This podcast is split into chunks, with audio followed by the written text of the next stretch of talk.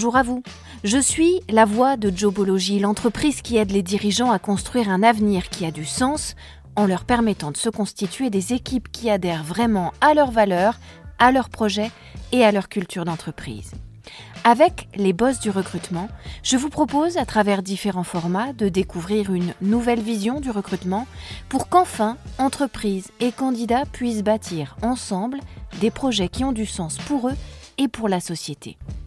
Parmi nos différents formats, voici notre podcast Mode d'emploi.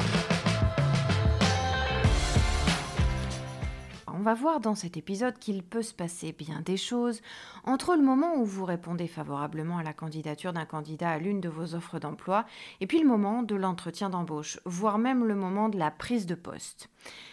Il existe une latence temporelle à chaque fois, latence pendant laquelle il peut se produire, dans la vie personnelle ou professionnelle du candidat, des rebondissements. Et ces rebondissements vont peut-être le conduire à hésiter, à se questionner et parfois même à vous faire faux bond alors que vous misiez sur lui, que vous l'aviez choisi, qu'il était votre candidat final.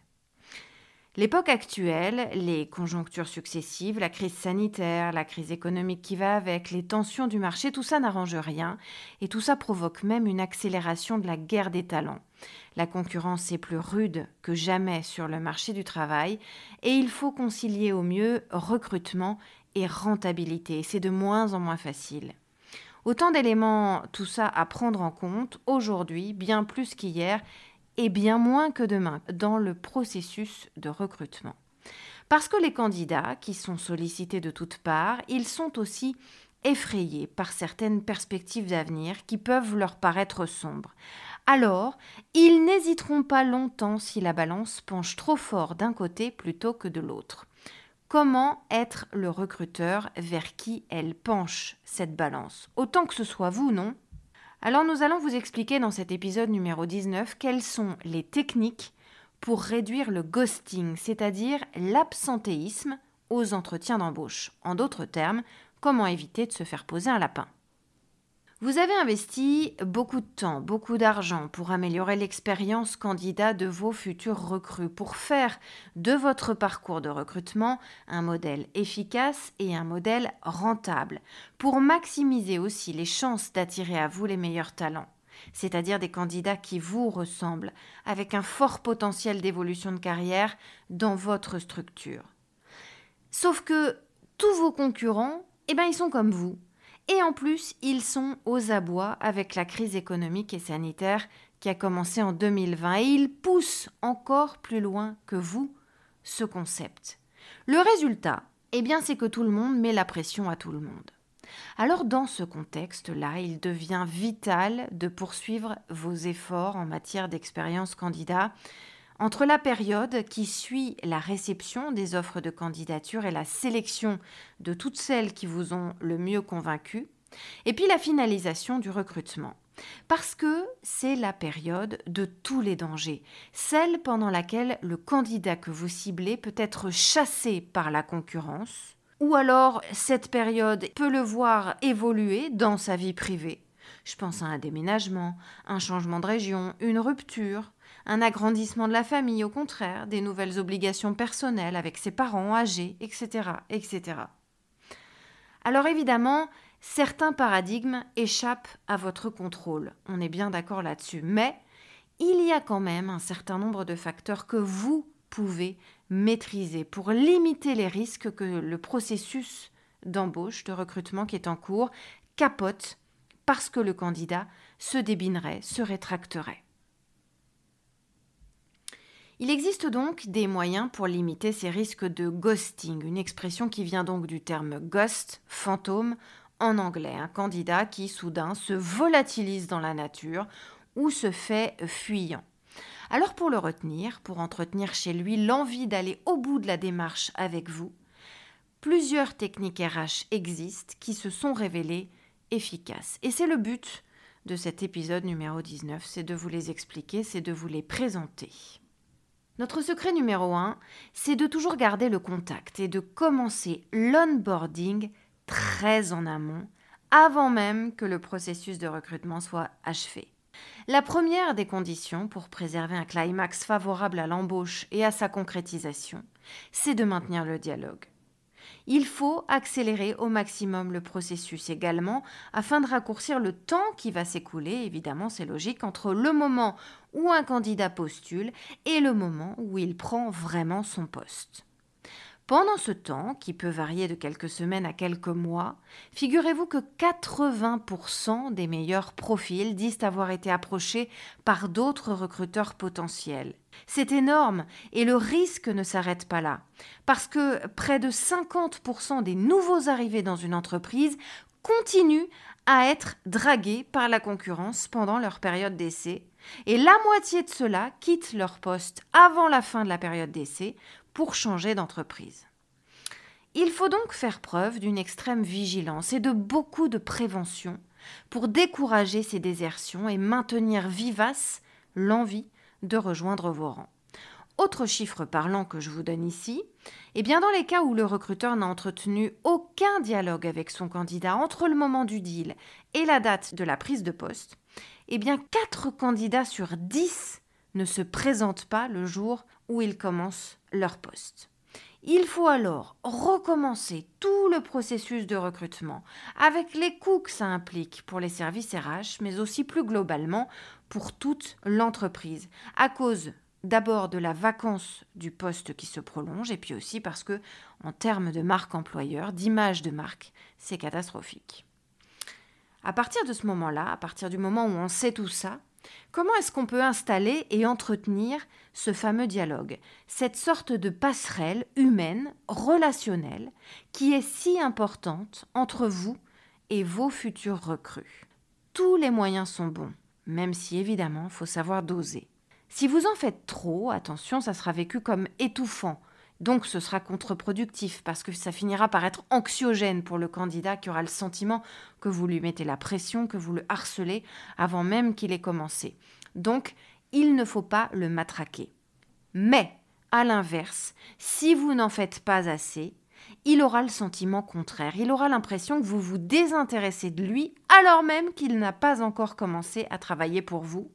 Et ça, c'est tout aussi inquiétant psychologiquement pour un candidat.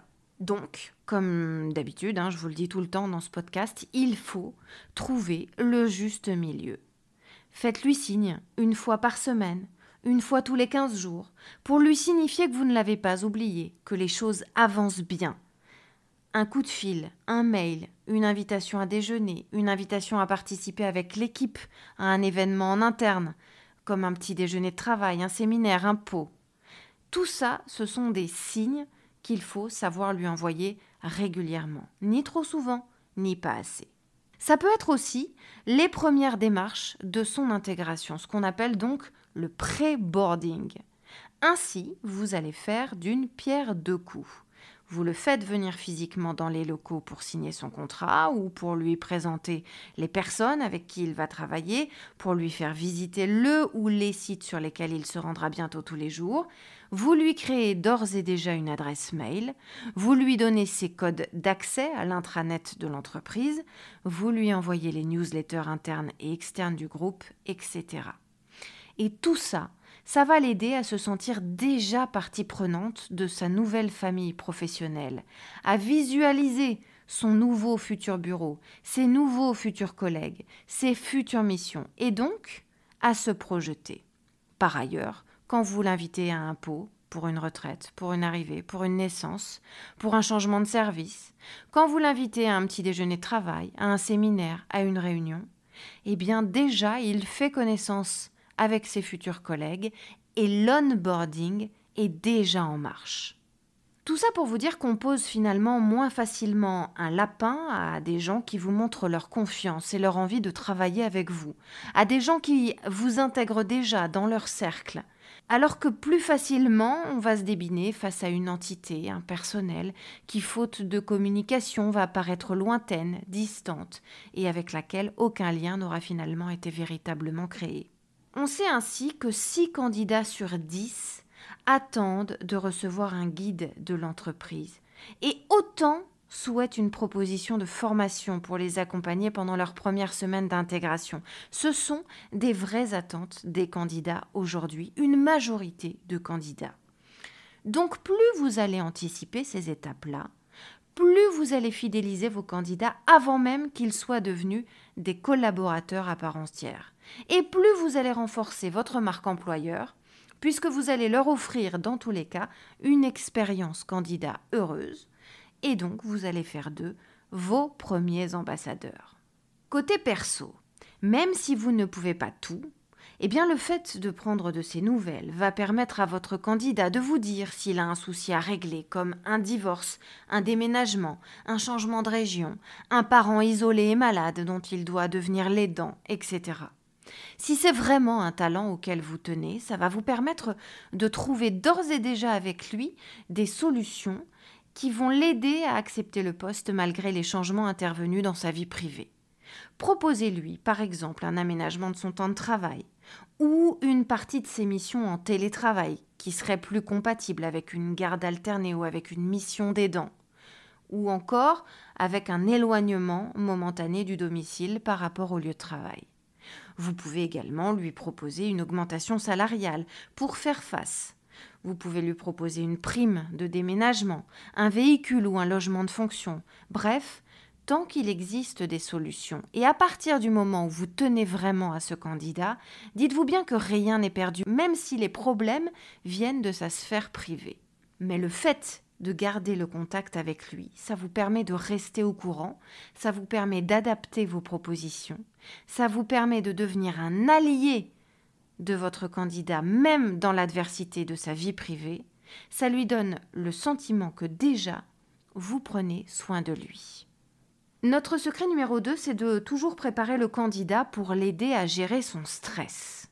Dans l'intervalle entre le moment où vous prévenez un candidat qu'il va être convoqué à un entretien d'embauche et cet entretien d'embauche, il y a un autre facteur de ghosting important qui est tout simplement, en effet, le stress du candidat. Pour rassurer un candidat anxieux, il existe donc quelques règles simples qui permettent souvent de désamorcer les questions qu'il pourra se poser et à partir desquelles il risque de cristalliser ses peurs et ses angoisses. D'abord, soyez d'une rigueur absolue quant à la transparence de vos choix et de vos décisions tout au long du processus de recrutement et aussi pendant la période d'intégration.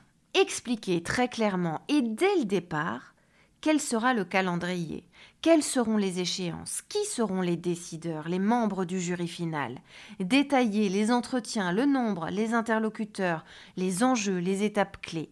Expliquez quelles compétences vont être jugées, quelles sont les attentes de votre hiérarchie pour pourvoir ce poste, quelles sont vos marges à vous de négociation sur les exigences du candidat, sans oublier de lui préciser clairement quelles sont les opportunités, les chances d'évolution de carrière qu'il pourra sans aucun doute saisir après X ou Y années d'ancienneté avec vous?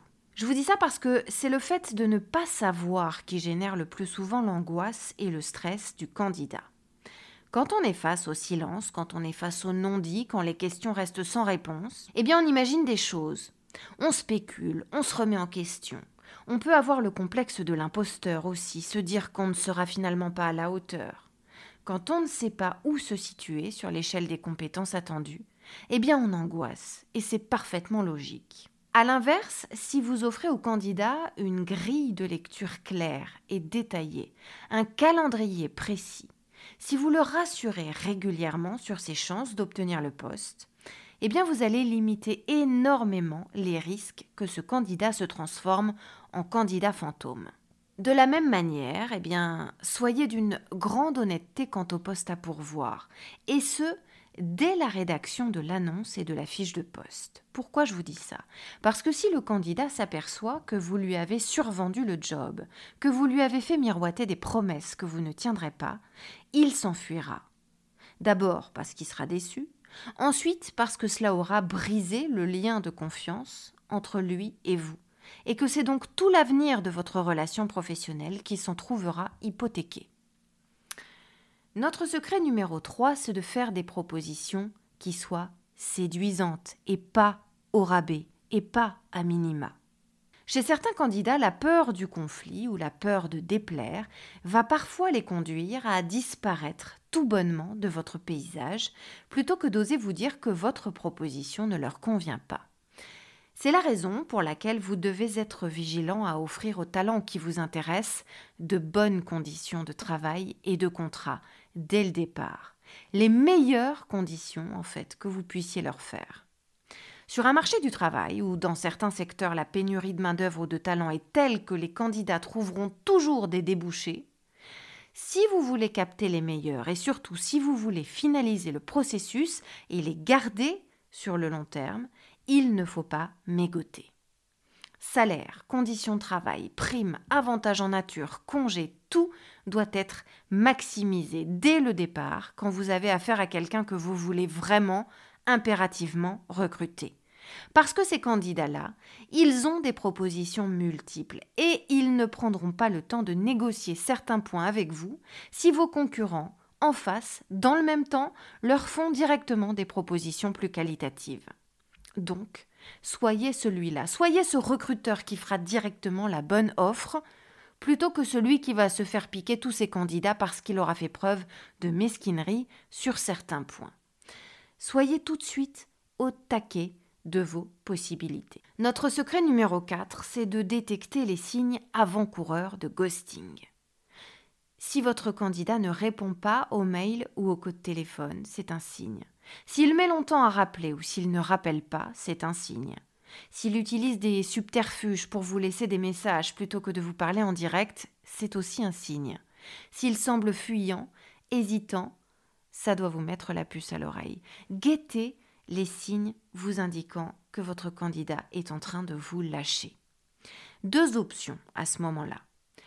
Soit il y a un risque de ghosting, mais vous pouvez peut-être encore rattraper les choses en essayant de le voir physiquement ou en lui envoyant un mail attentif et rassurant ou en surenchérissant sur votre offre de départ. Deuxième option, vous sentez qu'il est déjà perdu pour votre entreprise. Pour en avoir le cœur net, je vous conseille de surveiller ses publications sur les réseaux sociaux pour essayer de savoir s'il n'a pas utilisé votre offre de travail pour renégocier son contrat en cours chez son employeur actuel ou pour se vendre plus cher à la concurrence. Si c'est ce cas-là, eh bien il vaut mieux arrêter les frais et ne pas perdre de temps à lui courir après. Mais vous ne pouvez pas relancer le processus de recrutement au plus vite avec d'autres candidats plus fiables si vous répétez les erreurs qui auront peut-être conduit à cette situation. Donc, vous devez à tout prix vous remettre en question et tenter de corriger ces erreurs. Regardez si votre délai pour finaliser l'embauche n'était pas trop long, si vous n'avez pas manqué de dialogue, si vous n'avez pas suffisamment été attentif à impliquer votre futur candidat dans la vie de l'entreprise, dans la vie de l'équipe, pour faire du pré-boarding, etc. Essayez de vous auto-analyser, de regarder avec du recul les dernières expériences malheureuses de ghosting que vous avez essuyées. Si vos candidats désertent toujours après l'entretien d'embauche, ou après l'envoi du premier mail, ou après le premier phoning, eh bien c'est peut-être qu'il y a dans votre processus une étape où vous pêchez par excès ou par trop peu. Il faut analyser tout ça, il faut analyser ce circuit-là, et il faut trouver l'endroit où ça ne va pas. Peut-être que vous ne répondez pas suffisamment aux questions avec franchise et précision. Peut-être que vos fiches de poste ne sont pas rédigées de façon à éviter le déceptif. Peut-être que vous incluez dans les entretiens d'embauche un manager à la personnalité trop écrasante. N'hésitez pas, je vous le conseille vraiment, à demander à vos candidats un feedback sur leur expérience avec vous, que vous ayez fini d'ailleurs par les recruter ou non. Envoyez-leur un questionnaire rapide et anonyme pour leur permettre de vous faire part de leurs ressentis et ainsi pour vous aider à comprendre à quel niveau vous allez pouvoir améliorer votre process.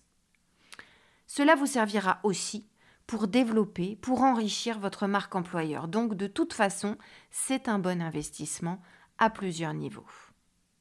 C'est comme ça que vous deviendrez un boss de l'emploi.